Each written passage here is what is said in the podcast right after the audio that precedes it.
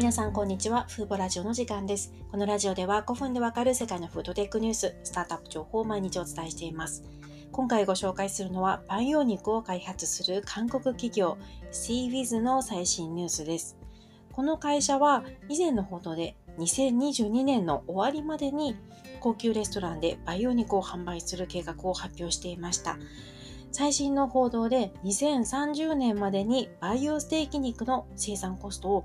1kg あたり3ドルに下げることを目指していると明らかにされました。1kg、ステーキ肉 1kg を300というのは今の既存の牛肉、ステーキ肉よりもはるかに安い価格になりますよね。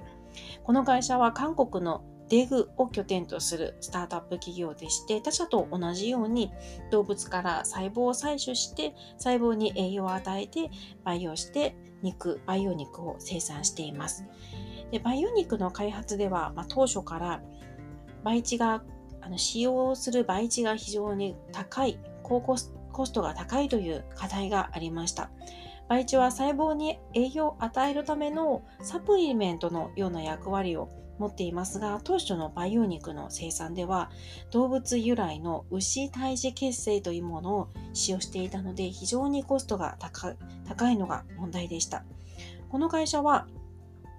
藻類ベースの足場と微細藻類を使った培地を独自に開発しています。韓国の地元で豊富に入手できる微細藻類を活用することでコストダウンに取り組んでいるんですね。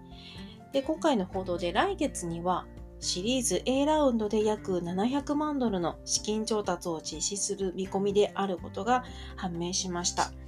これによって、まあ、工業化のフェーズに到達するために必要な今よりも大きなバイオリアクターの入手と、あと規制クリアに向けていろいろな承認を進めていくということです。で、これまでに使用していた培地全体の9割はすでに独自の微細藻類を使った培地に置き換えていますが、まだ残りの10%は従来の培地を使っているため、まだ高コストということなんですね。そのためにまず最初に参入するのは高級レストランでの提供を目指しています。高級レストランであれば最初の価格が多少高くても、もともと高価格な場所ですので、培養肉を提供しやすいですよね。で、この韓あの CBZ は韓国の企業ですので、もちろん最初に韓国市場ターゲットにはしているんですけれども、いろいろなこう難しさがあるようですね。特に既存の食肉業者からの反発が特に強いみたいですですので、まあ、韓国以外でアメリカやシンゴシンガポールなどの市場を最初の市場としても考えているということです。で調べたところ、韓国の牛肉価格って今 1kg あたり約61ドルと世界で最も高いんですよね。1kg あたり、まあ、6000円超えですので 500g であれば3000円と結構な額ですよね。で、これに対してアメリカは約24ドル、シンガポールは約20ドル、ちなみに日本も約20ドルとなっていますので、韓国が突出して高いことになります。で、もしシーウィズが2030年までに 1kg あたり3ドルまで培養肉の、まあ、培養ステーキ肉の価格を下げることができれば、かなり多くの市場にインパクトを与える可能性があります。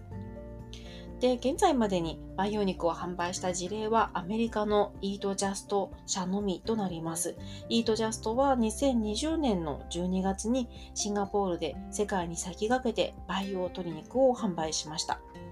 培養肉の販売を承認したのもまだシンガポールのみとなっています。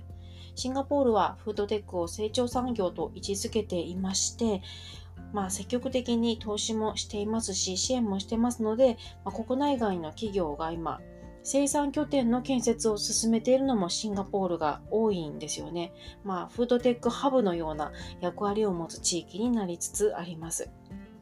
で中には、まあ、韓国も厳しいと思いますが、ヨーロッパも培養肉の規制では厳しいと言われますが、あの、ある医者、アメリカの企業がイギリスをターゲットに培養魚肉のこう市場参入を目指していましたが、やはりあまりに厳しいという理由で、アメリカ、シンガポールに目を向ける企業もあります。おそらく今回のシーウィズも韓国で販売承認を得るよりも先にシンガポールでの販売が実現してもおかしくないのかなと思いました。今回は韓国のバイオニック企業 CBS の最新ニュースをお伝えしました。今回も最後まで聞いていただきありがとうございました。ではまた次回のラジオでお会いしましょう。さようなら。